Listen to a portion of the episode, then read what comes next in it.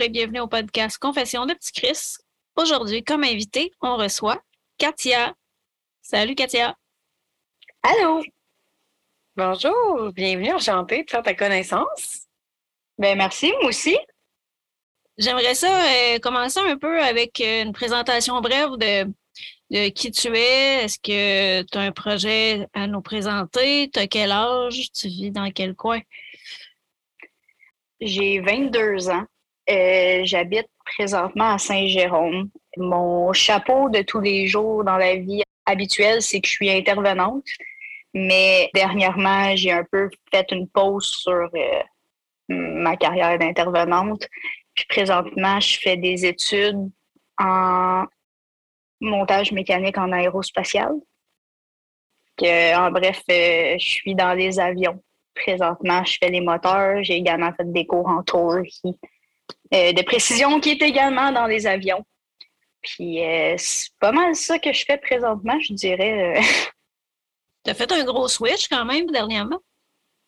Ouais, ben, je suis tombée en arrêt de travail il y a environ un an. Ben, dans le fond, post-pandémie, là, vraiment, quand que les choses ont commencé à reprendre, moi, je suis tombée, littéralement.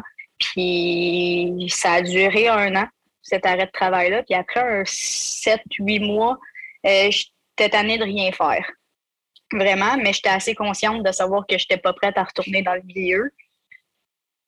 Fait que je me suis mis à regarder toutes les opportunités qui pouvaient s'offrir à moi. Puis j'ai décidé que retourner aux études, faire une pause sur ma vie d'intervenante présentement, ben que c'était la meilleure solution qui pouvait s'apporter à moi, puis d'aller faire quelque chose d'autre que j'aime. Puis qu'éventuellement, j'allais y retourner, mais qu'au moins présentement, ben j'allais pouvoir penser à moi, puis seulement moi, sans avoir à... Parce que comment tu veux aider quelqu'un en difficulté quand toi-même, tu vas pas nécessairement bien? Fait que je me suis dit, si je travaille avec des moteurs, ben j'ai personne d'autre. Le moteur, il est pas vivant. C'est mes mains. Puis c'est environ même comment que ça s'est fait, le switch, je te dirais. Tu étais intervenante dans quel milieu? Et j'en j'en ai fait beaucoup. J'ai travaillé pour euh, le ministère de la Sécurité publique, Probation Québec. J'ai fait mes stages finaux euh, dans les centres jeunesse en même temps de travailler en ressources intermédiaires. J'ai fait les maisons des jeunes également quand j'étais plus jeune.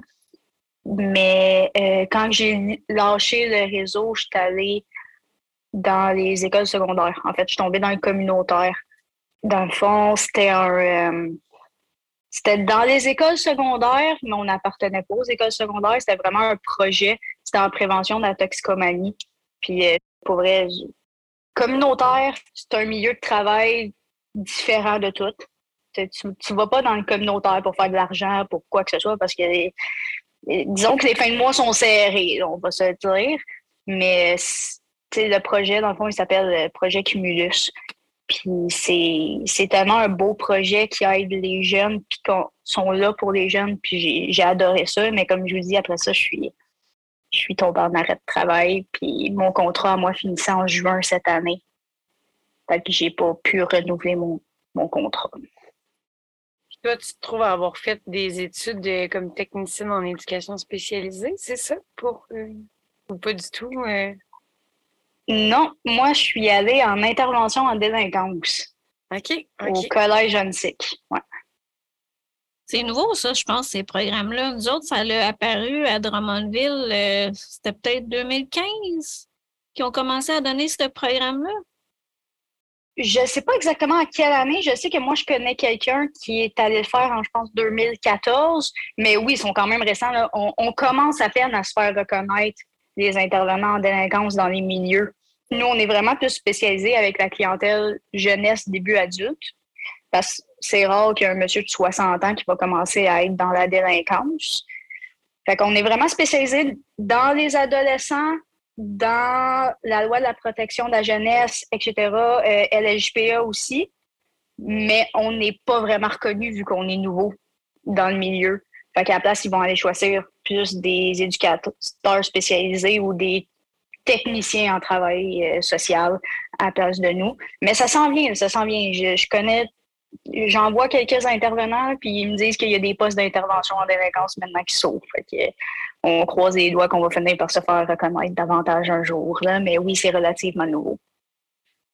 Ton nouveau projet d'études, ça, ça se trouve à être au cégep aussi ou c'est un autre euh, domaine? Là? Moi, je connais pas du tout ça. Ça m'intrigue vraiment beaucoup. Non, c'est fou. Plus que j'en parle, plus que je réalise qu'il n'y a vraiment pas beaucoup de monde dans la vie qui connaissent ça. Mais en fait, il y a deux écoles seulement qui offrent des programmes comme ça. Il y a l'ENA, qui est l'École nationale d'aéronautique à Longueuil, si je ne me trompe pas, que ça, c'est du cégep. Puis il y a l'École des métiers de l'aérospatiale de Montréal, qui est un DEP. Puis moi, c'est lui que j'ai choisi. Euh, Longueuil, c'est un peu loin de Saint-Jérôme. Fait que j'ai choisi celui-là de Montréal. Puis euh, la formation est sensiblement la même. Tu as accès à, à tellement tout une fois que tu finis. Il y a cinq programmes qui s'offrent. Il y a la tôlerie de précision qui va être vraiment, tu, prends, tu pars des grosses feuilles de métal pour fabriquer des choses. Il y a l'outillage qui vont vraiment fabriquer à partir des blocs de métaux les composantes des moteurs, par exemple, euh, les engrenages et tout. Tu as les structures, ceux qui assemblent les avions. Là, je dis avion, ça peut être hélicoptère, n'importe quoi qui vole. Il y a câblage, ceux qui font le câblage des avions. Petit fun fact, le câblage d'un avion, ça paraît comme rien, mais ça dépasse la distance, tu mets tout en ligne droite, ça dépasse Montréal à Québec. C'est encore plus loin. C'est à quel point il y a beaucoup de fils dans un avion. Euh, il y a câblage, puis il y a montage mécanique euh, en aérospatial. Puis souvent, le monde se pitch vers le cégep, quand que dans le fond, ben, il y a un DEP qui s'offre à toi, qui est le plus long, c'est comme 13 mois, je pense. Puis tu rentres directement sur le milieu de travail. La seule différence, c'est que ça te prend plus de temps avant de plus être apprenti. Si je me trompe pas, c'est quatre ans pour quelqu'un qui a un DEP, deux ans pour quelqu'un qui n'a pas de DEP. C'est vraiment la seule différence qui s'offre. Puis moi, je suis en alternance travail-études. Je suis payée par une compagnie, par une des plus grandes compagnies en aérospatiale pour faire mes études présentement. Puis c'est à Mirabel. C'est encore mieux. C'est à côté de chez moi. C'est vraiment parfait. C'est une super belle opportunité. Puis euh, surtout le fait d'être payé là, pour être aux études, là, ça, ça enlève tellement un gros fardeau. Ah, ça, ça n'a même pas de sens. Je me rappelle quand je faisais mes études au cégep, j'étudiais à Montréal, j'habitais à Rive-Nord, mais j'avais mon appartement à payer. Mais il faut que tu travailles pour faire ça. Ben beau, les prêts et bourses, mais les prêts et bourses, euh, c'est pas suffisant pour te dire que tu peux ne pas travailler puis être au cégep en même temps. Là, c'est temps plein, puis j'ai plus besoin de travailler en même temps. Puis, tu sais, c'est pas un mauvais salaire, les alternances travail-études. Euh, c'est même des très, très bons salaires considérant que tu es aux études. Pour le faire, ça enlève vraiment une grosse charge mentale. Permet de vraiment plus se focaliser dans tes études aussi. Est-ce que tu as accès quand même euh, à des bourses? Est-ce qu'il te de l'aide euh, pour te soutenir dans tes études?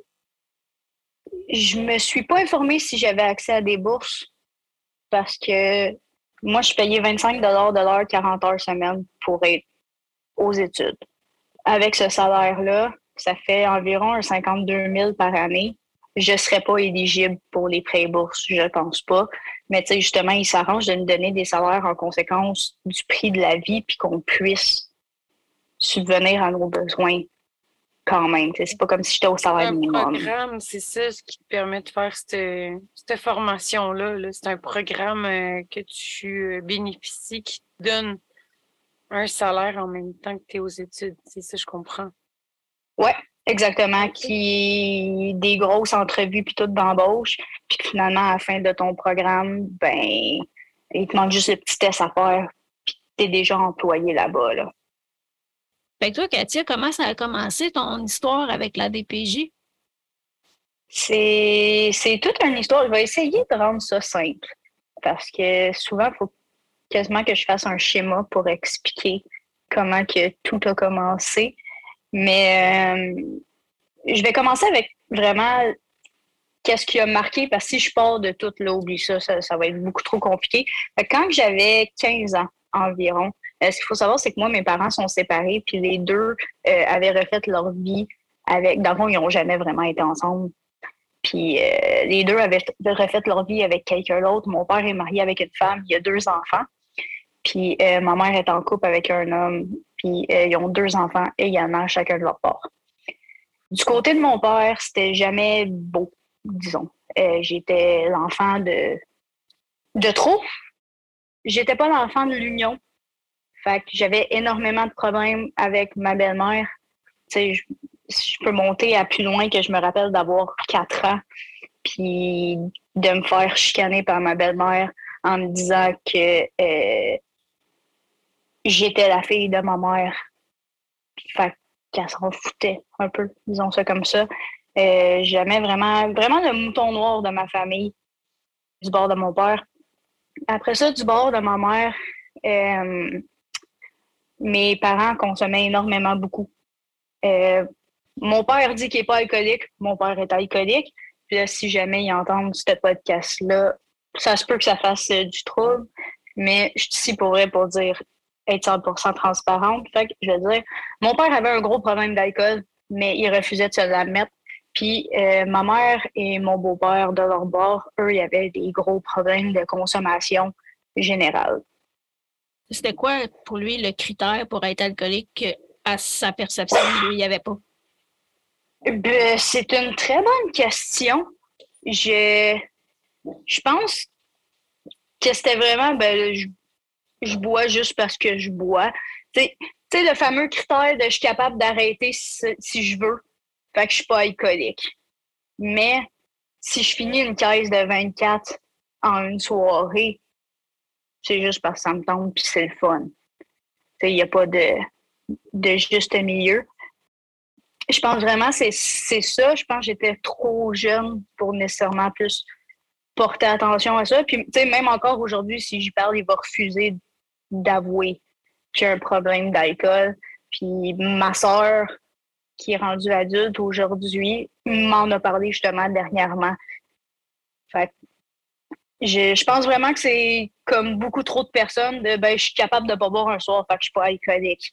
Mais dans le fond, c'est pas nécessairement la quantité que tu bois ou la fréquence à laquelle tu bois. C'est tout ce qui entoure ta mm-hmm. consommation. Fait que c'est à peu près ça pour mon père. OK. Parce que, tu sais, moi, personnellement, mon père euh, a le même genre de, de réflexe, là. Mais, tu sais, mon père, c'est comme quelqu'un qui consomme un petit peu à tous les jours. À peu près deux bières pratiquement à tous les jours. Puis c'est une autre forme d'alcoolisme. Puis, tu sais, même, j'écoute un podcast qui parle de neurobiologie. Puis, dans le fond, lui, il disait que juste deux bières par jour, c'est suffisant pour modifier comment ton cerveau fonctionne, diminuer tes inhibitions, puis euh, donner des gros problèmes euh, dans ta dynamique familiale. Euh, ouais, ça m'avait vraiment surpris quand il a dit que deux bières, c'était suffisant, même si tu ne te sentais pas intoxiqué par l'alcool, c'était suffisant pour engendrer des, des réactions de, colère, de violence. Oui, totalement. Parce que, dans le fond, c'est que tu deviens un consommateur régulier. Le fait de consommer à chaque jour l'alcool qui est une drogue, mais artificielle. C'est souvent le monde sont comme l'alcool, c'est pas de la drogue. Oui, l'alcool, c'est de la drogue, c'est un perturbateur, puis ça vient copier justement les drogues que notre cerveau peut déjà faire. Je te résume ça vraiment très, très basique. Mais c'est environ ça. Fait que si tu habitues ton corps à chaque jour à remplacer une partie de tes drogues, remplacer, c'est un gros mot, là, mais tu sais, que ta consommation va venir prendre la place de ce que ton cerveau fait déjà par lui-même à la base, ben c'est là que ça va devenir problématique à la longue, que ça va apporter des problèmes. Puis beaucoup trop de personnes, mes grands-parents sont comme ça aussi, ils boivent à chaque soir comme une bouteille de vin à deux, deux bouteilles de vin à deux environ. Puis ils refusent catégoriquement de croire qu'ils ont un problème d'alcool parce que c'est pas beaucoup. Mais c'est pas parce que c'est pas beaucoup que ça vient pas influencer les sphères dans ta vie. Hein. Vraiment pas. ouais, c'est pas assez compris par beaucoup de personnes, ça.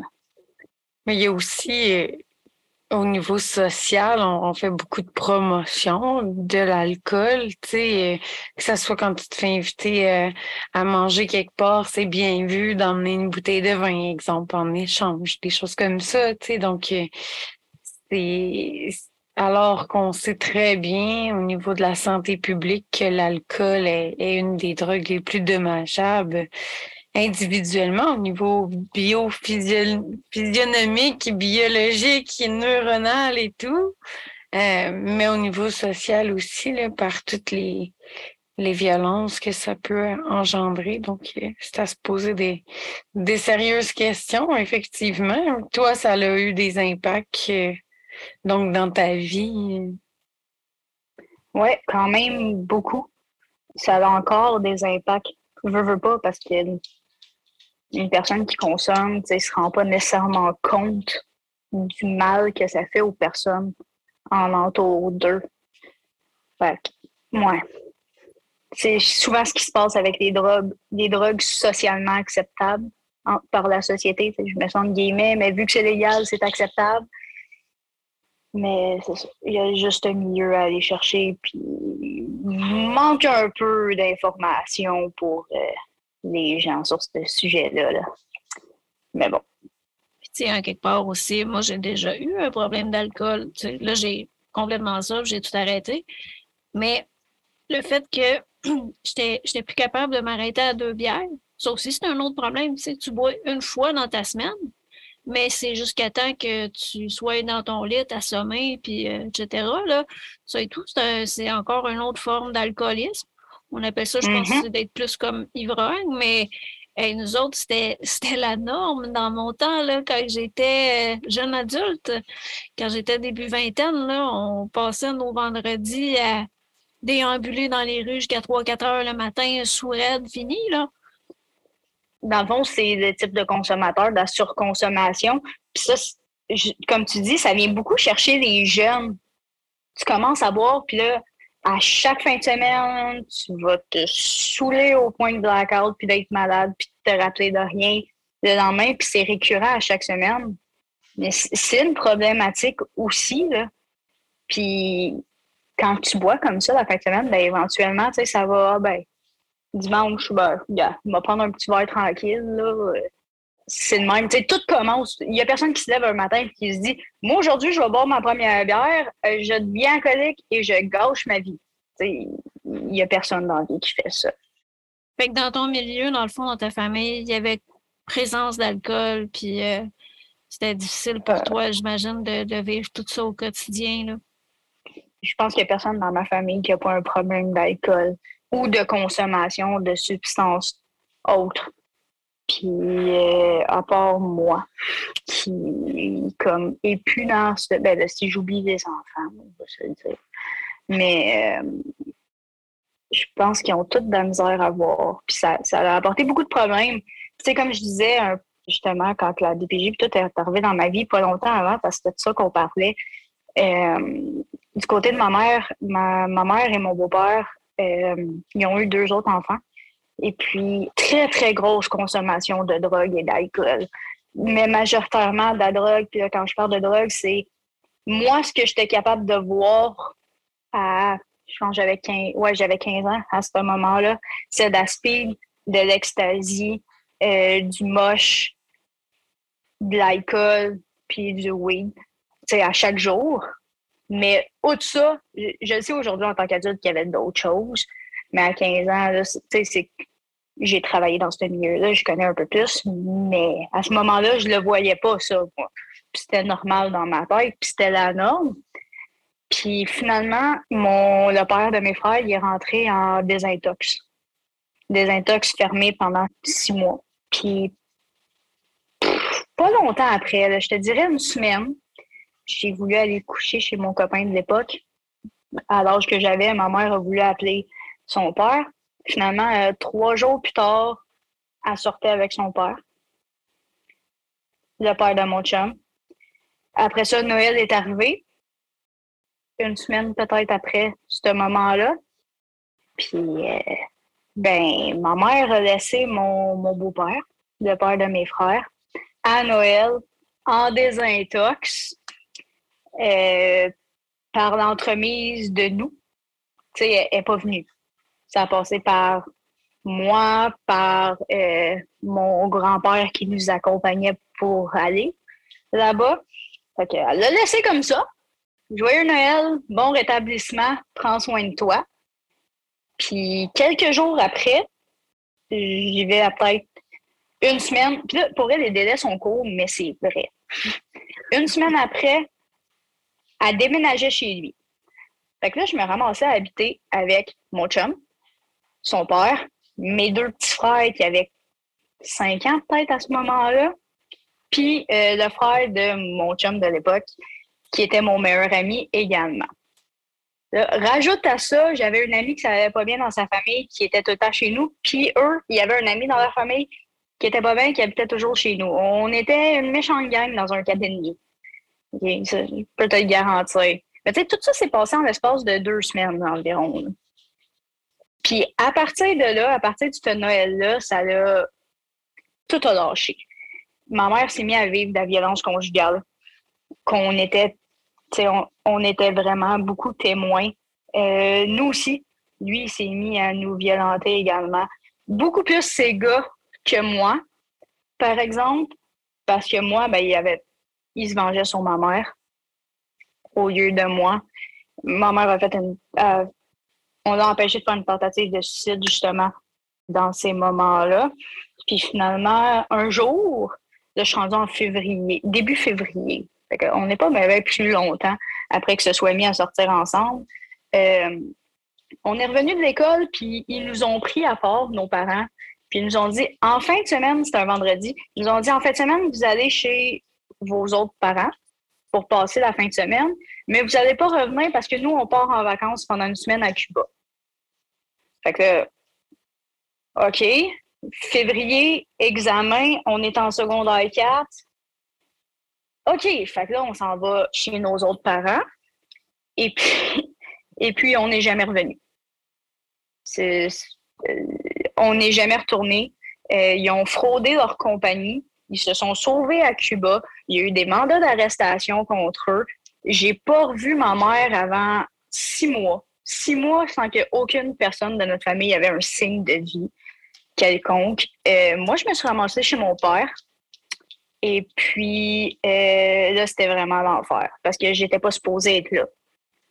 Mon père me voulait là-bas, mais ma belle-mère me voulait pas là-bas, clairement pas.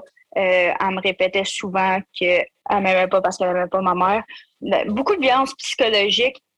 rien n'était jamais correct. C'était beaucoup, beaucoup de violence psychologique, euh, de négligence, énormément. je dormais sur un matelas pour bébé, sur le béton dans le sous-sol, avec des murs de fils, de câblage et tout, à côté d'une fournaise, avec la chambre froide également là. C'est pas vraiment une chambre. Puis pendant que moi, je dormais là, il ben, fallait que j'aide mon père à peinturer les murs de la chambre à ma soeur, puis à monter son nouveau lit, parce que son ancien lit, ben, c'est ça. Euh, je portais les mêmes vêtements depuis que j'étais tout petite. Bref, beaucoup de négligence, méthode de. J'ai méthode de correction, mais. Coercitive. De... Ouais, Bref, c'était un peu l'enfer. Puis ma mère, pendant ce temps-là, ben, elle faisait des, des va-et-vient. Elle faisait coucou, je suis de retour. Elle nous envoyait un Gmail pour nous dire qu'elle était là. Mais à chaque fois qu'elle nous disait qu'elle revenait, ça, c'était des périodes de six mois, un an et demi, deux ans environ. C'était toujours parce qu'il y avait quelque chose de pire qui arrivait. La dernière fois, ça a été on a reçu Gmail. je pense qu'ils ont plus ça, mais Gmail, avant, tu pouvais écrire comme un message privé, un peu comme sur Messenger. Puis ma mère, elle nous avait écrit un jour euh, Venez me chercher, je suis à telle adresse, puis appelé la police, il va me tuer. Puis finalement, son chum, euh, il, habitait genre dans une petite maison dans le fond du bois.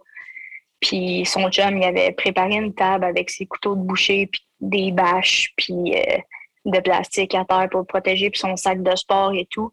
Puis il avait traîné ma mère de dehors par les cheveux jusqu'à dans le sous-sol.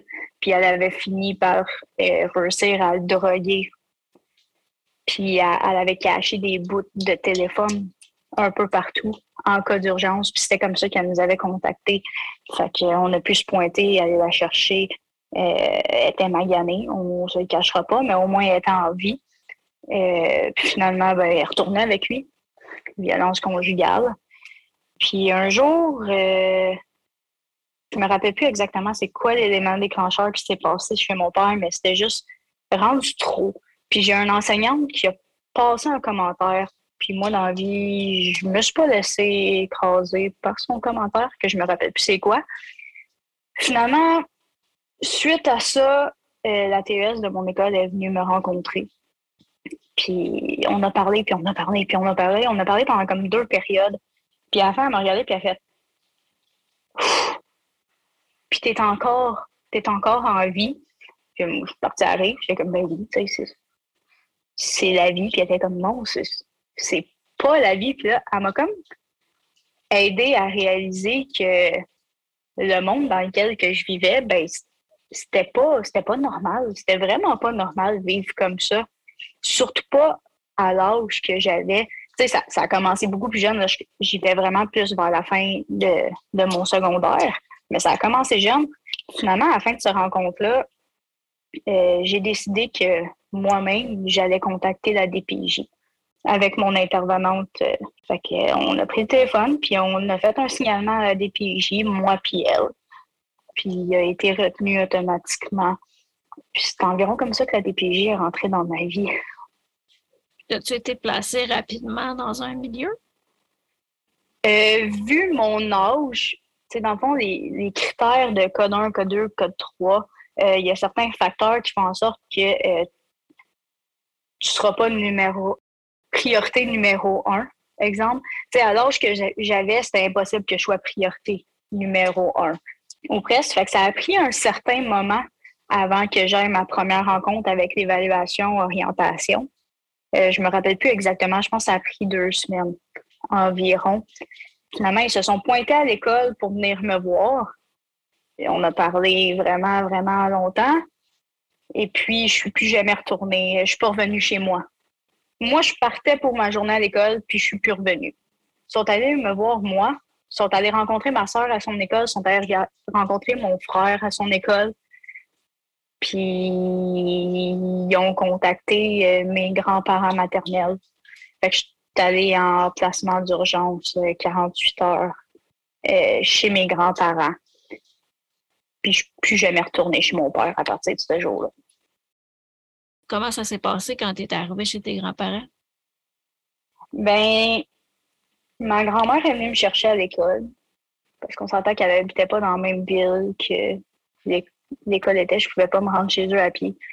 elle est venue me chercher à l'école, puis finalement, euh, mon intervenante euh, EO, euh, ben, d'évaluation, orientation, justement, elle a organisé une rencontre avec mon père, ma belle-mère, elle, puis moi, pour expliquer un peu la situation et tout. On s'est rendu au bureau du centre jeunesse des Laurentides. Puis on a eu une conversation qui a duré jusqu'à 11h30 le soir, où que mon père et ma belle-mère m'envoyaient chier quasiment, littéralement, devant mon intervenante. Puis il disait que tout ce que j'avais dit, c'était pas vrai, puis que c'était dans ma tête, puis que je fabulais, puis là, il s'obstinait avec moi. Puis là, mon père, je me rappelle, il essayait de faire des, euh, des, des signes euh, d'être imposant. Ouais, d'intimidation devant moi, comme si j'allais flancher pour faire comme Oui, papa, c'est pas vrai. J'avais mon intervenante avec moi qui est une intervenante, c'est une perle pour vrai, cette fille-là, mais qui essaie de m'intimider pour que je change mon discours. J'avais ma belle-mère qui faisait totalement son hypocrite. Là, soudainement, elle m'aimait plus que tout au monde. J'étais comme une fille pour elle. tu aujourd'hui que je suis dans le milieu, ça arrive tellement souvent, les parents qui font ça, puis qui pensent qu'on ne le voit pas, que c'est pas vrai. ça n'a même pas de sens. Finalement, ça a duré, comme je dis, jusqu'à comme 11h, 11h30. J'ai passé ma fin de semaine chez ma grand-mère. Finalement, mon intervenant est revenu me voir le dimanche soir elle a décidé de prolonger le placement d'urgence pour 30 jours. J'ai passé 30 jours chez ma grand-mère. pendant ces 30 jours-là, on a appris que ma grand-mère avait le cancer. Ben, elle avait deux cancers différents. Fait là, il y avait comme la DPJ, puis il y avait le cancer qui arrivait en même temps. Il fallait un peu patiner. Puis pendant ce mois-là également, ben là, ma mère a refait surface une fois de plus. Finalement, je suis restée chez ma grand-mère. Je me rappelle pas exactement combien de temps, mais dans le fond, je, finissais mon secondaire 5 quand je suis arrivée chez ma grand-mère, puis après ça, moi, j'étais allée au cégep. Fait j'ai vraiment pas été tant longtemps que ça. Tu je me contente quand même chanceuse de ne pas avoir été placée pendant des années et des années et des années. Je pense que mon âge a vraiment changé beaucoup là-dedans, là-dedans. Parce que 17 ans, tu es quand même apte de vivre par toi-même. Puis j'ai eu des intervenants que justement, ils, me faisaient confiance. En même temps, tu disais ça fait longtemps que ça n'allait pas bien dans ma famille, puis tout. Est-ce que tu aurais aimé ça, qu'on intervienne plus tôt? Est-ce que comment tu aurais voulu que ça se passe dans un monde idéal? J'aurais voulu qu'on intervienne plus tôt. Euh, j'ai essayé plus jeune d'aller chercher de l'aide des adultes autour de moi à l'école. Euh, J'étais allée rencontrer des. J'ai fait des demandes pour aller voir des, des psychologues, des psychiatres, des intervenants à l'école. Puis chacun d'entre eux me disait que j'avais pas besoin d'aide.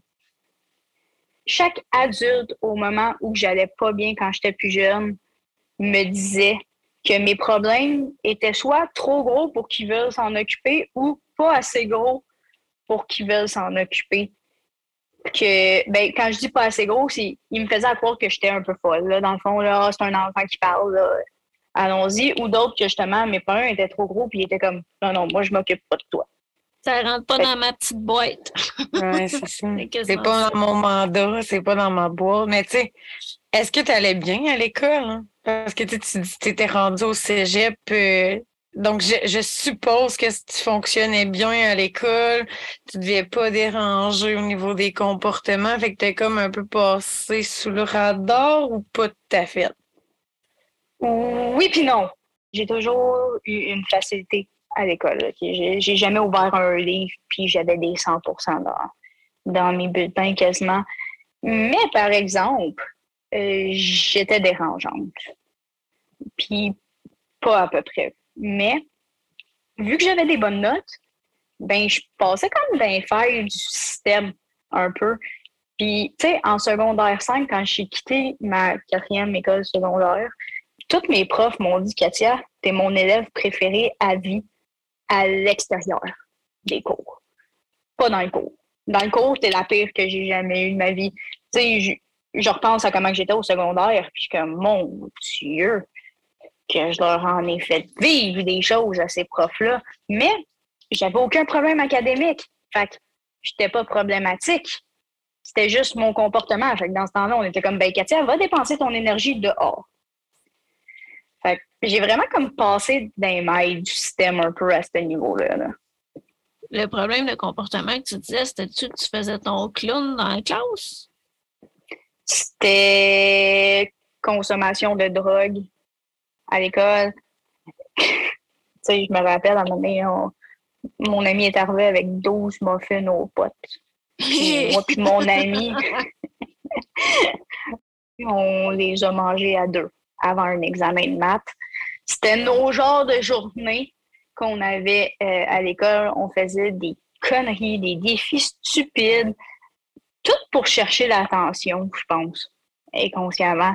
Tu sais, de la bonne ou de la mauvaise, tant que j'ai de l'attention, j'ai de l'attention. Fait que c'était autant de faire le clown que de déranger les autres, que de faire des conneries, la consommation d'alcool, tester les limites, répondre très beaucoup, tu sais, la confrontation avec les profs et tout. Mais j'ai toujours su comment, je, je sais pas, comment pas me mettre dans le trouble avec ces choses-là. Comment, charmer? Ouais, je peux-tu dire ça comme ça? Je pense que c'est un peu plus que charmer, c'est. Je, sais, tu sais, quand j'étais plus jeune, je testais la limite jusqu'à je savais que, OK, ça, ça c'était la limite. Puis je peux faire chier comme ça me tente, mais à cette limite-là, c'est fini. Fait j'étais toujours au rebord de la limite dans la vie, puis j'ai toujours su parler. Tu sais, quand les profs venaient me rencontrer pour mes problèmes ou des intervenants, puis tout, j'étais jeune, puis j'avais déjà toute la manipulation que je vivais de ma famille, que j'étais comme, ben, je peux faire la même chose avec mes intervenants, puis ça passait dans le beurre. J'en suis pas nécessairement fière aujourd'hui. Euh, je dis plus que je fais ça aujourd'hui, mais à l'époque, c'était vraiment ça. C'était, je vais copier ce que le monde fait avec moi. Moi, je fais ça à l'école. Je passe dans le bar, je fais ce que je veux quand que je veux. Il n'y a personne qui a d'autorité sur moi. c'était vraiment ça. Tu reproduis un peu le même euh, mode de survie auquel tu es baigné dedans. En fait, c'est ça que tu expliques aussi. C'est ça que tu as connu. C'est un peu ça que tu as décidé de reproduire à, certains niveaux. Là, évidemment, on ne dit pas que tu as tout reproduit. Et oui, puis, mais tu sais, il y en a beaucoup. Il y a une grosse partie de ça qui, est inconscient à ce moment-là. Tu ne t'en rends pas compte là, que tu agis comme tes parents. Mais tu sais, je rappelle qu'à ce moment-là, je ne voyais pas nécessairement les problèmes au niveau de la famille à ma mère. Tu sais, il y en avait, mais pas assez pour. Je les voyais pas assez pour dire, OK, non, c'est fucking pas normal, faut que tu te sauves de là. Fait à ce moment-là, je me rappelle que je disais toujours, je, vis dans une famille de menteurs, fait que c'est normal pour moi de mentir. C'est pas normal. C'est pas normal de, manipuler le monde et tout, mais pour moi, c'est une norme à ce niveau-là. Puis c'est toutes les conneries que j'ai faites au secondaire, toute la consommation et tout, mes parents l'ont jamais su. Jamais su. Moi, j'étais le, petit enfant que ben, on s'en fout, qui dérange pas, qui fait pas de bruit, puis tout. Mais dans le fond, dès que je sortais de la maison, tu oublies ça, c'était. J'étais la mauvaise influence. Mon père m'a changé d'école parce qu'il pensait que mon ami, une de mes amies à ce moment-là, c'était une mauvaise influence. Puis non, c'était moi la mauvaise influence. J'ai changé d'école, je suis devenue une mauvaise influence pour d'autres personnes. Mais là, j'ai eu de l'aide en secondaire 5, fait que ça a changé. Mais mes parents n'ont jamais su. Jamais. Puis quand tu es arrivé chez tes grands-parents, est-ce que tu as dû arrêter de consommer ou tu as été encore capable de reproduire les mêmes patterns ou est-ce que tu cachais ta consommation? J'ai arrêté de consommer euh, quotidiennement. Je consommais plus à l'école, en J'allais consommer avec des amis la fin de semaine ou des choses comme ça, mais le besoin n'était pas là. Clairement que j'utilisais la consommation pour m'évader d'une réalité de la réalité que je vivais. Aujourd'hui, que je, je me vois où j'étais à l'époque, ben, j'utilisais clairement la consommation comme moyen de sublimation. Parce que dès que je suis arrivée chez mes grands-parents, ben là, c'était juste rendu pour le fun avec mes amis dans des parties ou des choses comme ça. C'était plus, je vais me claquer deux trolls de genre 14 plombs avant d'aller à l'école. Il n'y avait plus de ça. Puis ça a été facile. finalement, j'ai pris la décision plusieurs, euh, quelques années plus tard de vraiment arrêter la consommation de drogue en général, mais ça a été facile. Ça, s'est vraiment fait comme si de rien n'était. Puis l'adaptation, le, climat qu'il y avait chez tes grands-parents, ça ressemblait à quoi? C'était, c'était. J'adore mes grands-parents. Ils ont tout fait pour que je sois le mieux possible. Mais comme je disais, ma grand-mère a eu le cancer au même moment. Puis sa sœur est venue habiter avec nous pour l'aider. Puis ça a été vraiment une période difficile parce que là, j'avais plus contact avec aucun de mes parents. Là, j'avais la DPJ maintenant qui était dans ma vie. Il fallait que je finisse mon secondaire 5. Ma grand-mère avait le cancer. Ma mère était disparue. Toute la famille à mon père s'amusait à m'envoyer chier ses réseaux sociaux parce que c'était ma faute si la DPJ était rentrée dans la famille, puis j'avais brisé la vie de mon père et tout. Puis pendant ce temps-là, ben moi, j'avais pas le droit de dire quoi que ce soit sur comment moi je me sentais, ce que moi je vivais ou quoi que ce soit. Parce que ben les problèmes à ma grand-mère, ils étaient pires que les miens. C'était Ouais, mais ta grand-mère, a le cancer, fait que ferme ta gueule Puis c'était vraiment ça. À un moment donné, je me rappelle, je, suis revenue avec. Euh, je prenais des petites Seroquel. C'est comme bien du monde. Je prenais des Seroquel pour réussir à dormir le soir. Puis j'étais arrêtée, puis j'avais dit à ma grand-mère, hey, euh, j'ai plus de Seroquel. Euh, je pense que j'ai fini ce soir ou demain. Il faudrait arrêter aux gens coûtés et en acheter. Puis là, sa soeur a pris mon pot de pilules, puis elle s'est mise à me faire un speech me disant que moi, dans la vie, j'avais pas besoin de prendre des pilules, que c'était dans ma tête, que mes problèmes, c'était rien comparé à ceux de ma grand-mère, puis je devrais arrêter d'y parler de ce qui se passe dans ma vie, puis des procès qui s'en viennent au tribunal et tout, parce que c'est cancer, c'était pire que moi. Puis comme, tu sais, j'ai jamais mis le fait que le cancer, c'est quelque chose de grave. Mais tu peux pas comparer, une pomme et une banane. C'est deux choses totalement différentes. Mais non, ça. L'impression que ça me donne, c'est comme si ta tante, tu veux pas, c'était elle, j'imagine, qui faisait bien des tâches en maison. Fait qu'elle, c'était sa manière de se déresponsabiliser. Elle faisait pas de tâches. Elle était juste là pour support moral à ma grand-mère. Puis peut-être l'aider à faire des soupers et tout. Je pense que ma grand-mère n'avait même pas commencé, commencé la chimio encore à ce moment-là, quand elle est venue. Elle était vraiment juste là pour ma grand-mère et pour briser le moral de moi puis mon grand-père. Oui, mais c'est ça. Elle était juste là pour être chiante puis envahissante. Là. Ça n'a pas de sens. Là. Moi, pour vrai, qu'elle te dise ça, là, que tu n'as pas besoin de pelure parce que c'est rien que dans ta tête, là, ah, ça me rappelle des mauvais souvenirs. elle dormait dans ma chambre. En plus.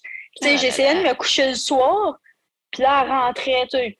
Moi, je dors, j'ai de l'école dans la main et elle, pas grave. Elle rentre dans la chambre, ouvre la lumière, beding, badang, beding, badang. Puis là, je la regarde, puis elle est comme, tu parles d'une heure pour coucher, toi? Puis comme, ben, il est 10 heures. Puis là, elle bardassait tout. Puis là, le matin, mon cadran sonnait, tu sais. Puis là, je mangeais de la merde parce que mon cadran sonnait.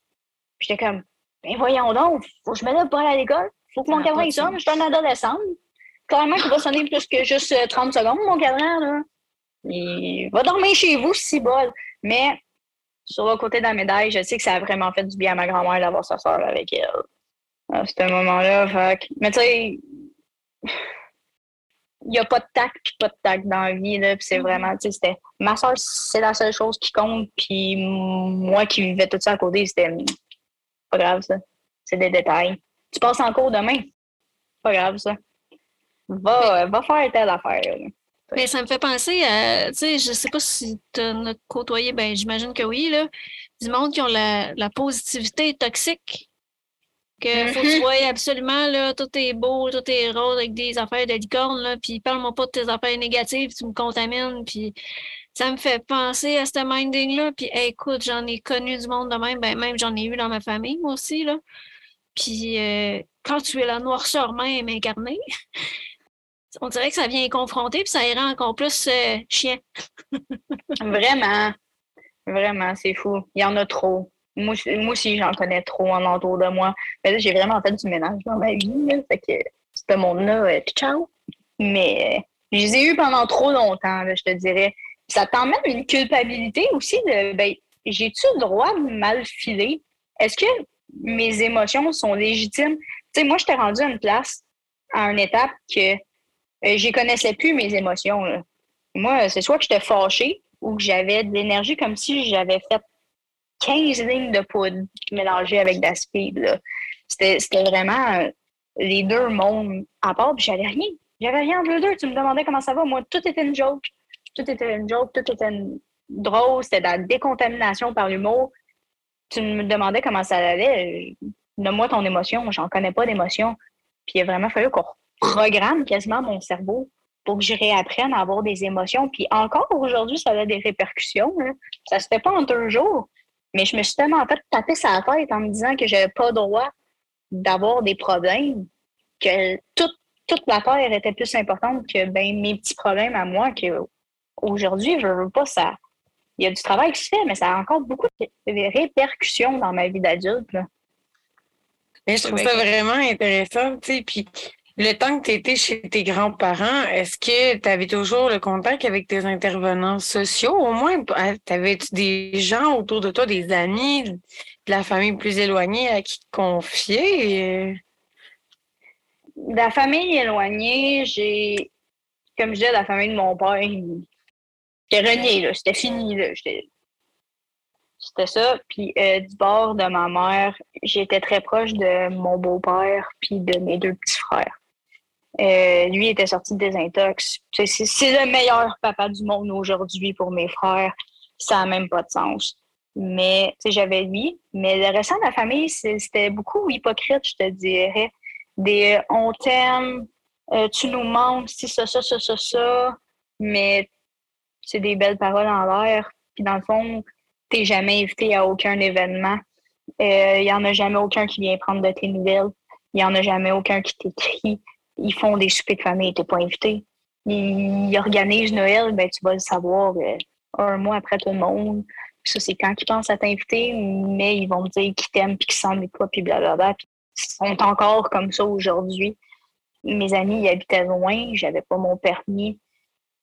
J'ai fini par quand même me débrouiller, mais mes intervenants, euh, j'avais mon intervenante du secondaire. C'est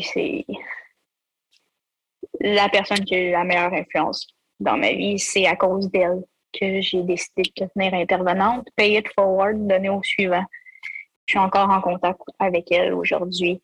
Euh, elle, je l'ai gardée très, très, très, très proche de moi jusqu'à la dernière seconde, jusqu'à mes 18 ans.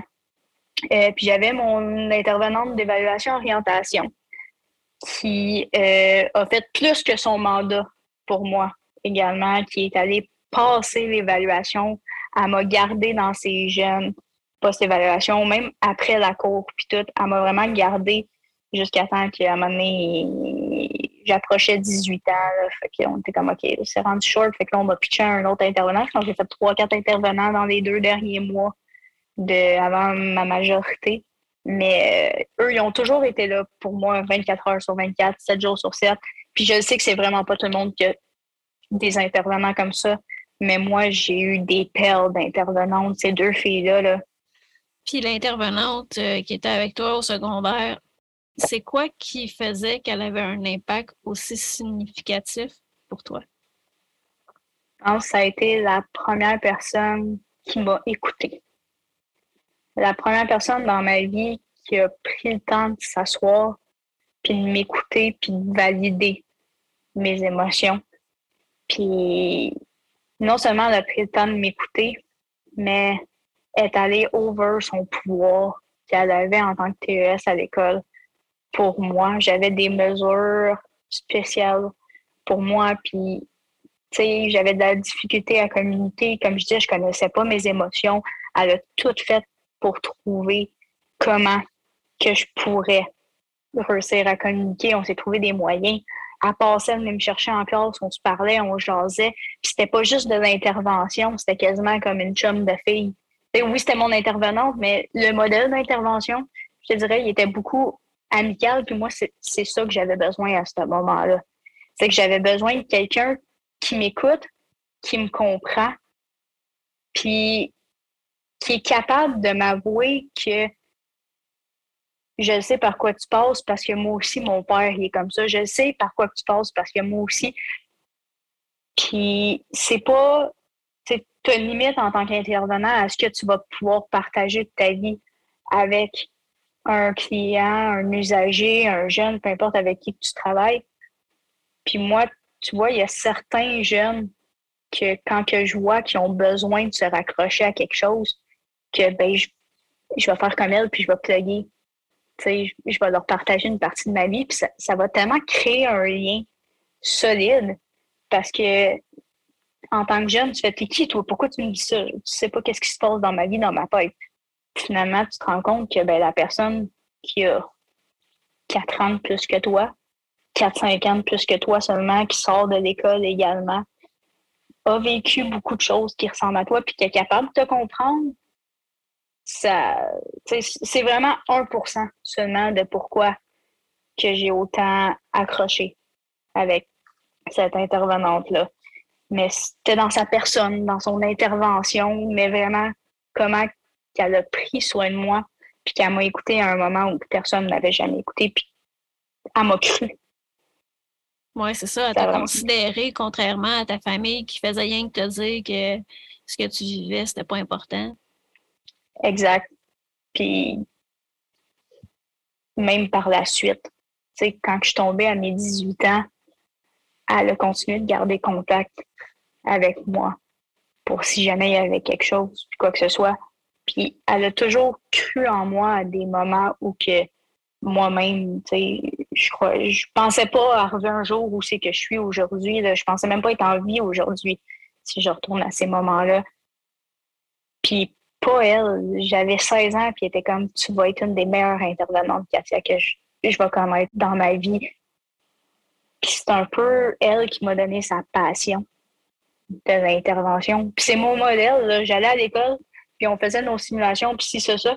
Puis les profs, ils me disaient, c'est pas ce que tu es supposé de faire pour avoir tes points à ton examen, mais fais ça sur le plancher, puis ça va être parfait. C'est ça, parce que moi, je fais comme elle. Et justement, tu parlais de, de tes 18 ans, comment ça s'est passé, ta transition à la vie adulte?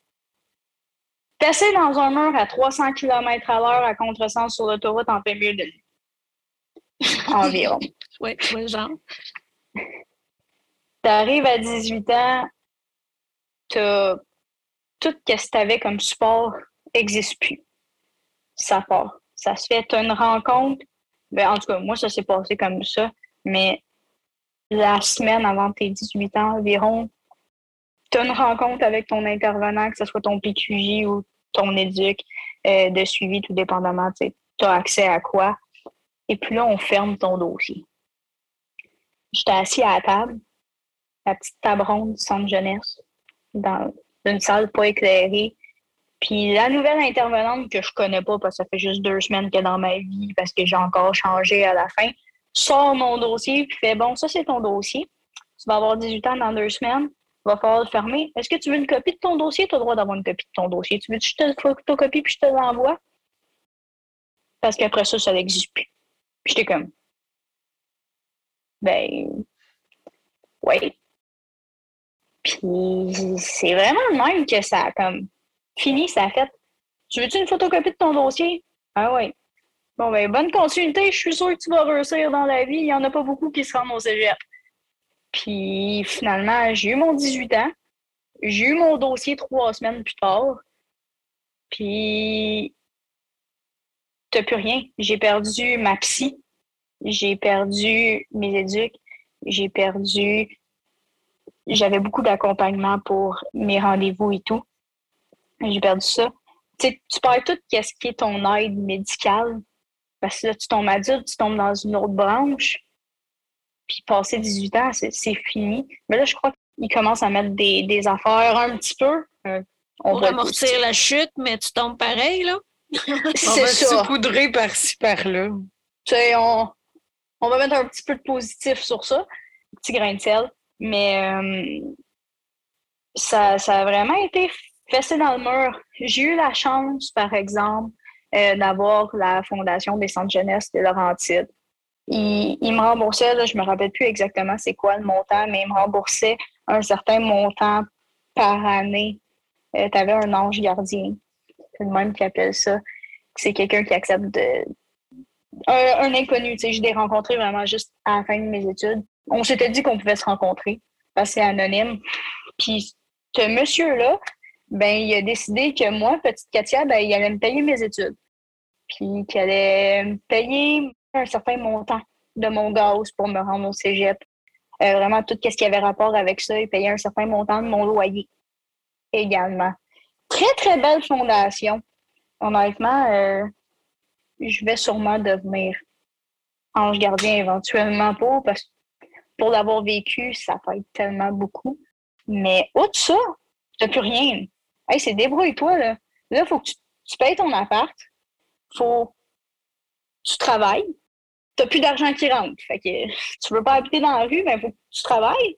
Là, si tu veux faire des études, ben, faut que tu ailles au cégep, DEP ou peu importe. Il faut que tu ailles faire tes études plein. Ben, moi, euh, pendant quatre ans de ma vie, j'ai fait du 90-95 heures semaine entre aller au cégep Pantin puis runner deux, trois jobs pour réussir à payer mon loyer puis à pouvoir vivre convenablement. Pendant quatre ans de ma vie, je dormais deux à trois heures par nuit. parce que je finissais de travailler à comme 11h30, minuit. Après ça, je revenais, il fallait que je fasse mes devoirs, il fallait que je fasse mes études, il fallait que je prenne ma douche, je me prépare. Puis à 5 h le lendemain matin, le cadran il sonnait, puis j'étais repartie pour aller au cégep à 8 h le matin. Puis la journée repartait, puis c'était ça, 7 jours semaine. Hein. Puis tu avais quand même du soutien financier de la fondation. qu'on c'était pas suffisant malgré tout quand on n'a aucun soutien de nos parents, qu'on est vraiment dans la transition à vie adulte, aux études et tout. C'est pas évident. Moi aussi, j'ai passé par là, puis euh, je te comprends. Là. Mais ta grand-mère, dans le fond, quand que ton placement a été échu, elle a juste don papa, puis elle a fait débrouille-toi? Euh, ma grand-mère est très, très, très gratteuse. Puis euh, elle a son gars, il a 40 ans, il paye toujours pas son cellulaire, c'est maman qui paye. Fait que elle m'a pas bien ben aidé financièrement. Mais en même temps, j'y ai jamais plus demandé qu'il faut. Je pense que j'avais besoin de mon indépendance à moi à ce moment-là, de pouvoir vivre ma vie qui est à rocher. Mais j'avais besoin de me sentir chez moi parce que c'était chez mes grands-parents, c'était chez mon père. Depuis tellement d'années que je ne m'étais pas sentie chez moi, que j'avais juste besoin de prouver que j'étais capable de le faire par moi-même. Que tout ce qu'on m'avait toujours dit, ben, c'était de la grosse bullshit. Puis dans le fond, j'allais réussir par moi-même. Puis je pense que dans ma vie au total, j'ai 1500 pièces environ que j'ai emprunté à mes grands-parents que je leur ai redonné tout de suite après. C'était parce que j'étais j'étais dans le trouble, solide à part ça. Mais j'ai jamais vraiment demandé de l'aide une fois adulte. Ou essayer de me trouver des psy des affaires comme ça, mais financièrement, il fallait que je le fasse par moi-même. Puis tu as mentionné tantôt aussi avoir arrêté de consommer. Puis euh, Qu'est-ce qui a motivé cet arrêt-là de consommation?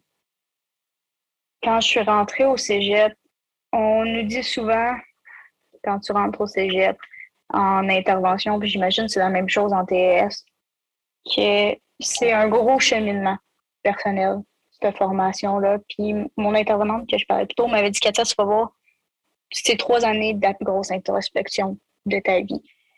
Puis, ouais, blablabla. C'est ce que tu dis, puis finalement, tu te ramasses dans la technique, puis tu fais Holy fucking shit.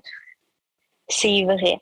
Puis là, je voyais les répercussions que moi, j'avais dans ma vie.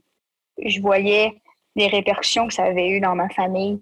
Tu sais, là, j'étais rendue adulte, puis là, je, voyais la vie différemment. Puis en plus, j'avais mon petit chapeau d'intervenante que j'apprenais à mettre à ce moment-là.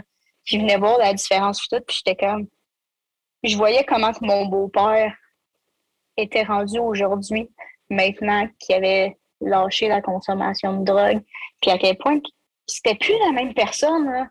Littéralement, j'étais comme moi, je, je veux pas me rendre à devoir faire ça. Puis entre-temps, j'avais rencontré quelqu'un qui avait arrêté de consommer, mais qui était en train d'arrêter de consommer également, qui était mon meilleur ami dans le fond. C'est devenu mon meilleur ami. Puis j'ai fait OK, c'est fini. Je consomme plus tu sais, je vais prendre un verre une fois de temps en temps, des choses comme ça, avec des amis. Tu as dit, je vais aller souper, je vais aller prendre un verre. Mais il n'y a, plus de consommation de drogue, il n'y a plus rien de tout ça. je, pense que c'est ce qui a fait en sorte que j'ai réussi à me distancer du pattern familial, que je sois la seule qui n'ait pas fini comme le restant de ma famille. Je pense que si j'avais resté dans ce milieu-là de drogue, de consommation, puis tout, clairement que je serais encore à Montréal. Ça aurait à faire le party. Ça aurait mal viré, comme bien du monde qui continue de consommer. Puis, comment tu as trouvé ça, arrêter de consommer, tu sais, la journée où, ce que, ben, à partir de la journée où tu as décidé d'arrêter? Ça a-tu été facile? D'arrêter totalement, là? Mm-hmm. Ça n'a pas été facile parce que, veux pas, quand tu consommes, tu te tiens avec du monde qui consomme. C'est ton entourage. C'est bien rare que toi, tu vas consommer puis qu'il n'y a personne à côté de toi qui consomme.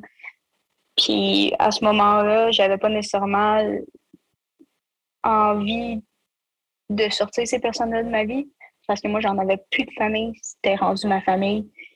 Puis euh, c'était dur parce que c'était beaucoup de piler sa tête puis devoir expliquer aux gens non, j'en veux pas. Puis le monde, ben là, vas-y, vas-y. comme non, j'arrête. Puis on dirait que le monde accepte pas que tu veux arrêter de consommer totalement dans des moments comme ça. C'était beaucoup de rester à la pression ou de qu'est-ce qui était le plus dur, c'est de me trouver des moyens alternatifs pour calmer ces énergies-là. J'ai appris finalement euh, des années plus tard que ben, j'avais un trouble de la personnalité limite puis un PTSD. Euh, puis dans le fond, moi, je m'auto-médicamentais.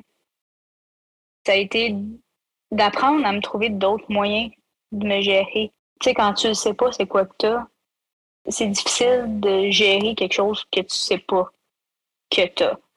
Puis c'est vraiment mes cours de santé mentale et de toxicomanie que je suis allée dans des groupes euh, d'alcooliques puis de narcotiques anonymes pour mon cours que la cloche a commencé à sonner dans ma tête. Puis je me suis trouvé d'autres moyens. Mais tu sais, mes diagnostics, j'avais eu des diagnostics quand j'étais plus jeune. Justement, quand la DPJ était rentrée, j'avais eu trouble d'adaptation, possibilité d'Asperger. J'ai pas eu le temps de finir les tests pour confirmer. Puis j'avais, j'avais, j'avais, j'avais, j'avais trouble d'attachement, comme ben des jeunes. De TPL est arrivé quand? Euh, TPL, il était sûrement là, mais il n'a pas été diagnostiqué avant euh, dernièrement. Il a fallu que je tombe en arrêt de travail pour que finalement, avec une conversation que j'ai eue avec mon médecin, de famille qui, à un moment donné, je l'ai regardé, elle me posait plein des questions. Puis j'étais comme, est-ce que tu penses que je suis TPL comme ma mère? Là? Puis elle m'a dit, toi aussi, tu y penses. Puis j'ai fait, ouais, j'y pense vraiment. Puis finalement, mes assurances personnelles ont décidé d'aller me faire passer des expertises psychiatriques qui me payaient. Ça avait rapport avec mon arrêt de travail et tout, vu que ça faisait un certain moment. Puis c'est grâce à ça que le diagnostic est officiellement arrivé. Puis c'est fou comment que ça a été comme une libération. On dirait que tout ce qu'on m'avait dit avant, ben, dans le fond, c'était sûrement juste le trouble de la personnalité limite puis le choc post-traumatique.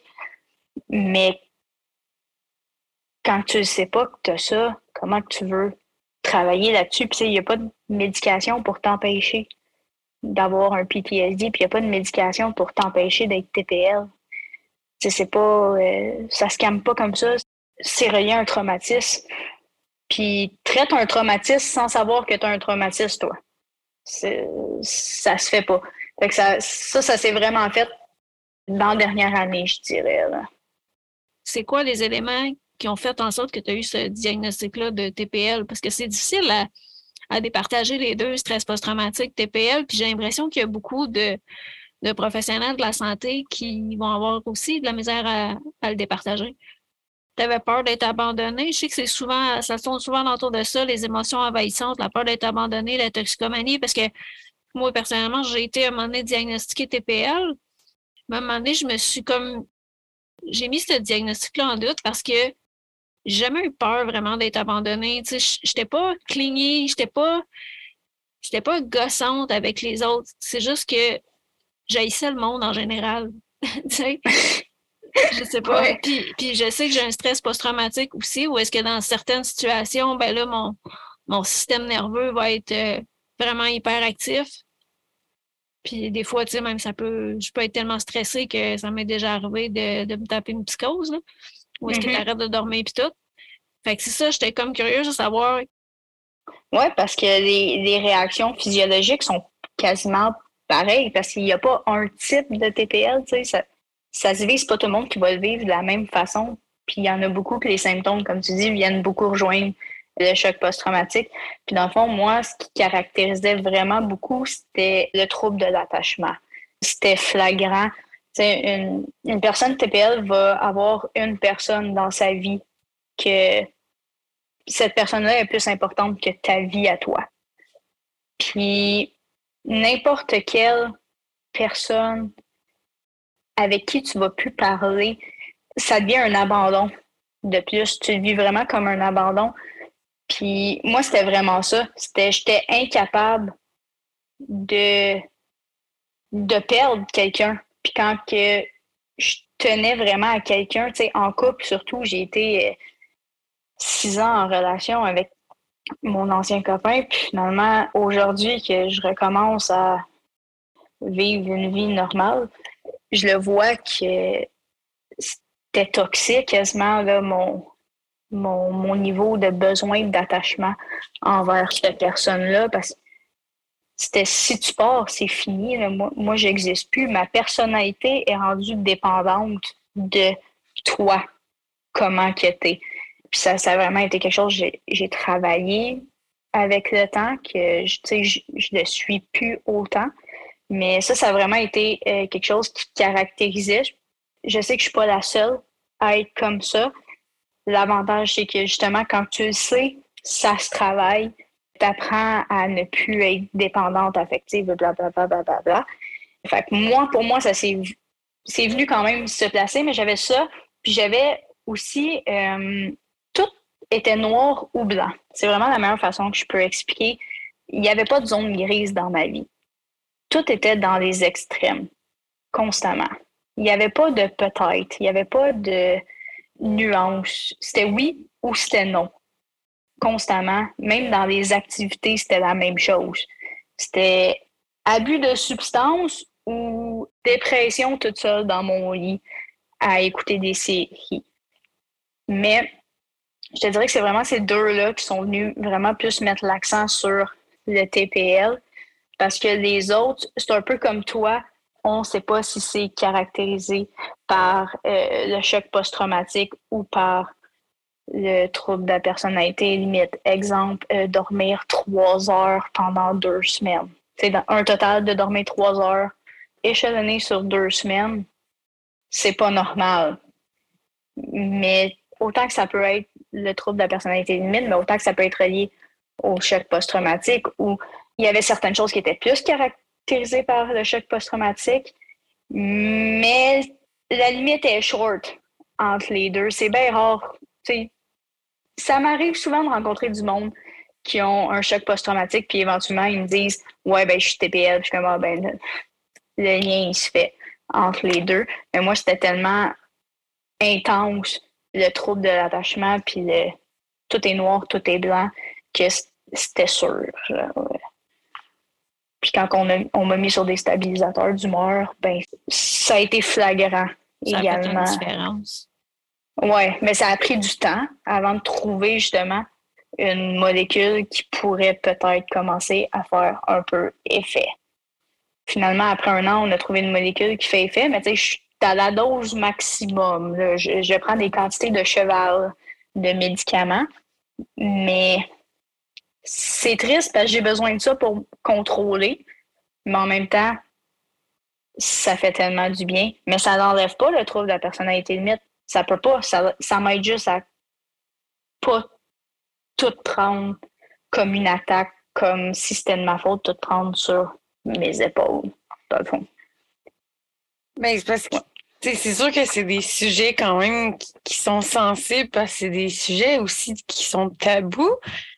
Mais de bref, moi, de mon côté, sais, je, me pose beaucoup de questions sur les diagnostics différenciés euh, du TPL, surtout quand on, le pose en, bas âge, là, parce qu'on n'est pas censé poser ça avant 18 ans. Là, je ne dis pas que c'est ton cas euh, ici, mais dans la, la vraie vie, malheureusement, c'est très répandu.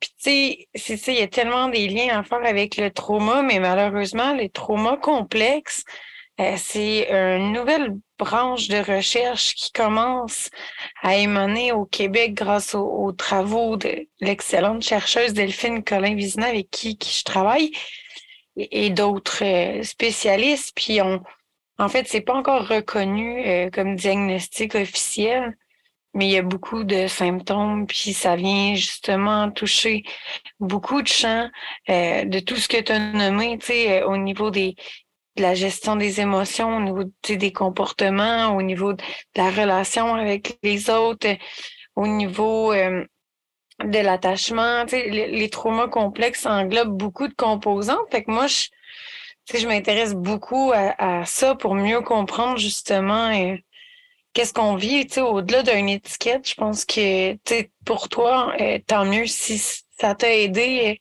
Pour d'autres personnes, ça va être stigmatisant, puis ça peut faire l'effet inverse aussi. Que, c'est pour ça, je pense que c'est important qu'on comprenne mieux les besoins en général, euh, puis comment on peut mieux soutenir ça. Puis c'est sûr que moi, je, reste quand même un peu sceptique sur les diagnostics de TPL, puis je reste tout le temps sensible. À chaque fois, je me mords un peu les doigts parce que je suis pas là non plus pour donner des, des conseils. Fait que peu importe les gens qui m'écoutent ici, euh, je ne suis pas une psychiatre euh, habilitée à donner des diagnostics. Mais tu sais, ça, je trouve qu'on on a besoin d'avoir plus de connaissances sur les conséquences, euh, d'avoir vécu des violences euh, familiales, d'avoir vécu des traumas dans l'enfance, comment que ça peut impacter notre vie. Puis au niveau de l'attachement, fait tu sais, je trouve que de mieux se comprendre, de mieux comprendre nos réactions, ça nous aide aussi à faire un bout de chemin. Je pense qu'il n'y a pas de, de médicaments magiques non plus qui existent, qui vont t'aider. Tu sais, fait que c'est comme une multitude de solutions mises ensemble avec le temps, la maturité, les expériences de vie, puis tout, qui fait que là, maintenant, tu te comprends mieux, puis tu réagis mieux. Puis là, ben, tu sais, si tu as une molécule aussi qui t'aide, ben, tant mieux, dans le fond. C'est ça que j'imagine qui te disait que ça te soulageait euh, beaucoup d'avoir euh, des réponses à pourquoi tu réagis comme ça, pourquoi tu te sens comme ça, que c'est parfaitement légitime d'avoir des émotions. Exact. Ça m'a beaucoup aidé aussi dans mes relations avec le monde qui m'entourait. Mais tu sais, je fais une petite parenthèse à ce que tu disais. Justement, il y a de plus en plus de personnes qui sont diagnostiquées, je me sens guillemets, TPL avant leurs 18 ans. Puis c'est quelque chose qu'on ne devrait pas parce que ça se confond tellement avec juste la crise de l'adolescence en général, c'est pas assez échelonné dans le temps. En travaillant avec des ados, je me suis rendu compte que c'est rendu un peu une trend d'être TPL. Puis comme, non, tu, tu peux pas t'auto-proclamer ça peut pas être à mode d'avoir une maladie. Là, Mais je sais qu'il y a des trends sur TikTok, là, que il y a des genres de petits tests diagnostiques là, où tu peux t'auto-diagnostiquer des maladies sur TikTok. Il paraît que c'est vraiment à mode, puis euh, c'est clair que c'est clairement problématique parce que après ça, si tu t'identifies à une maladie, c'est toute ton identité qui se construit alentour de ça. Fait que bonne chance ben oui. de ça plus tard. Là. Tu t'auto-colles l'étiquette que quand tu as le vrai diagnostic, dans le fond, que tu n'as pas envie d'avoir cette étiquette-là. Mais il y a la trend de tout le monde qui vont faire les petits tests justement comme ça, puis ils vont s'auto-proclamer, puis ils trouvent ça cool d'avoir cette étiquette-là, tandis que tu as les autres qui ont un vrai diagnostic, puis qui essaient de vivre avec ça, puis qui seront moins pris au sérieux justement parce qu'il y en a juste trop de personnes qui s'auto-proclament TPL, puis que nous, dans le fond, je dis que ça m'a aidé à avoir l'étiquette, mais j'ai jamais utilisé mes diagnostics pour expliquer comment que je réagissais ça m'a juste aidé à travailler sur moi-même. Parce que j'avais plus de pistes d'intervention envers moi-même pour savoir comment que je pouvais m'améliorer pour devenir une meilleure personne. Mais il y en a tellement qui se cachent derrière les étiquettes. Moi, j'ai jamais voulu être étiquetée. Mais à un moment donné, j'avais plus le choix. J'avais besoin d'un aide quelconque puis de savoir qu'est-ce qui se passait. Mais combien de personnes comme moi veulent pas avoir cette étiquette-là? Ils veulent juste mieux aller, mais combien d'autres personnes qui vont faire exprès de vouloir avoir d'étiquette, qui vont cacher toute leur action derrière le trouble? Je pense que le TDAH, c'est un des meilleurs exemples dans ce que tu nommes. Oui. souvent, les gens vont avoir de la difficulté à se concentrer ou à rester assis. Puis ils vont Ah, mais c'est parce que je TDAH, là! la maladie devient une excuse pour des problèmes de comportement. J'ai le droit d'avoir des problèmes de comportement, je suis malade. D'avoir une difficulté, ça ne te définit pas en tant que personne non plus. Là. Je veux dire, tu peux, tu peux évoluer, tu peux t'adapter. Puis juste le fait qu'on appelle ça un trouble, c'est déjà troublant. Tu sais, je peux te dire, c'est quoi un trouble? Tu sais, c'est une difficulté qu'on peut avoir, mais euh, effectivement, c'est. Je pense qu'on pourrait partir sur un débat. Hein. Ah, ouais. Et toi, s'il y a des euh, valeurs euh, qui t'ont guidé dans ton parcours, ça serait quoi? Les valeurs qui m'ont guidé. L'honnêteté. L'honnêteté, je pense que ça serait la principale. Je suis quelqu'un qui ment pas dans la vie. Vraiment pas. Puis le monde autour de moi savent que si tu mens, moi, je vais te supprimer de ma vie. Parce que j'ai tellement grandi dans ce milieu-là que l'hypocrisie, le mensonge, plutôt, ça marche pas. J'ai appris à. Tu sais, la fameuse phrase, tout se dit, mais ça dépend comment tu le dis c'est vraiment quelque chose de super important pour moi, puis même avec mes interventions, avec mes jeunes. Si tu viens me dire quelque chose, je te taperai jamais sa tête parce que tu es venu me le dire. Puis autant que c'est, je trouve que c'est une très belle valeur au niveau de l'intervention, autant que ça va être dans ta vie personnelle. Fait que je dirais vraiment l'honnêteté, euh, l'ouverture d'esprit aussi je sais que c'est moins spécifique comme euh, valeur, mais tu sais jamais sur qui dans la vie tu vas tomber. Tu sais jamais qu'est-ce que la personne cache derrière elle. Puis c'est pas parce que quelqu'un a des problèmes dans la vie qui est nécessairement une bonne personne. Puis pour moi, l'ouverture d'esprit, c'est super important. Puis je sais pas si ça te fait ça à toi, mais moi, personnellement, mon père m'a servi beaucoup comme contre-exemple, dans le sens que mm-hmm. je le voyais aller avec euh, son manque euh, d'ouverture d'esprit, puis ses mensonges à répétition. Puis je me suis dit, moi, je veux pas être comme lui. Ça t'a-tu fait ça, toi aussi? Exactement, oui. C'est quelque chose que je dis souvent. Moi, c'est ma mère. Je dis constamment, je, je veux pas finir comme ma mère. Puis c'est comme une motivation de je vais tout faire pour pas me retrouver dans ces mêmes patterns-là. Puis si tu pouvais réaliser trois souhaits par rapport au système de la DPJ, qu'est-ce que tu ferais? Le premier, ce serait qu'on tape moins ces intervenants puis qu'on commence à taper plus ces gestionnaires. Euh, mais ça, c'est mon côté intervenante qui. C'est l'intervenante en moi, mais euh, la jeune en moi dirait. Euh, mais en même temps, la, la, jeune, quand on est jeune, on n'a pas conscience de ces dynamiques-là. Mais tu sais, quand on vieillit, on comprend là, pourquoi est-ce qu'on a demandé des services et qu'on n'en a pas eu. C'est ça. Puis mon deuxième, ça serait justement ça. Ça serait que les, intervenants prennent. Je, sais qu'on manque de temps, qu'on court tout le temps partout, en permanence, qu'on n'a pas assez d'heures dans une journée pour couvrir ce qu'on a à faire, mais on ne devrait jamais, jamais banaliser quoi que ce soit qu'un jeune dit. Que ça soit vrai, que ça soit pas vrai, il y a toujours quelque chose qui se cache derrière ça. J'aimerais ça que ça soit plus une norme, qu'on porte plus attention à ce que les jeunes disent, parce que c'est pas parce qu'ils sont jeunes qu'ils savent pas c'est quoi la vérité. Puis qu'il y ait un plus de support passer la majorité. Parce que t'es pas adulte pour vrai à 18 ans. T'apprends encore, puis surtout quand tu, tu viens d'un milieu institutionnel, je pense à ceux qui sont en centre jeunesse depuis tellement longtemps. C'est un milieu de vie totalement différent du restant de la société. Puis même si tu as un PQJ pour t'aider à arriver dans la vie d'adulte, puis tout, tu arrives dans la vie d'adulte, puis c'est pas vrai, là, tu perds toutes tes ressources, tu, perds tout. Fait que moi, personnellement, je voudrais vraiment qu'il y ait une suite, passer la majorité pour aider nos jeunes, pour qu'ils voient qu'ils sont pas toutes seuls parles du PQJ euh, parce que tu es intervenant puis tu as connu ça dans le cadre de tes stages ou parce que tu en as bénéficié, toi? Euh? Non, j'ai j'ai pas eu la chance d'avoir un PQJ parce que euh, j'étais trop autonome pour avoir un PQJ. Fait que mon intervenante a fait un peu le rôle d'un PQJ quand je disais qu'elle était allée plus loin que ce qu'elle devait. Elle l'a fait un peu avec moi, mais j'étais trop mature et quoi que ce soit avancé pour dire que j'avais la chance d'avoir un PQJ.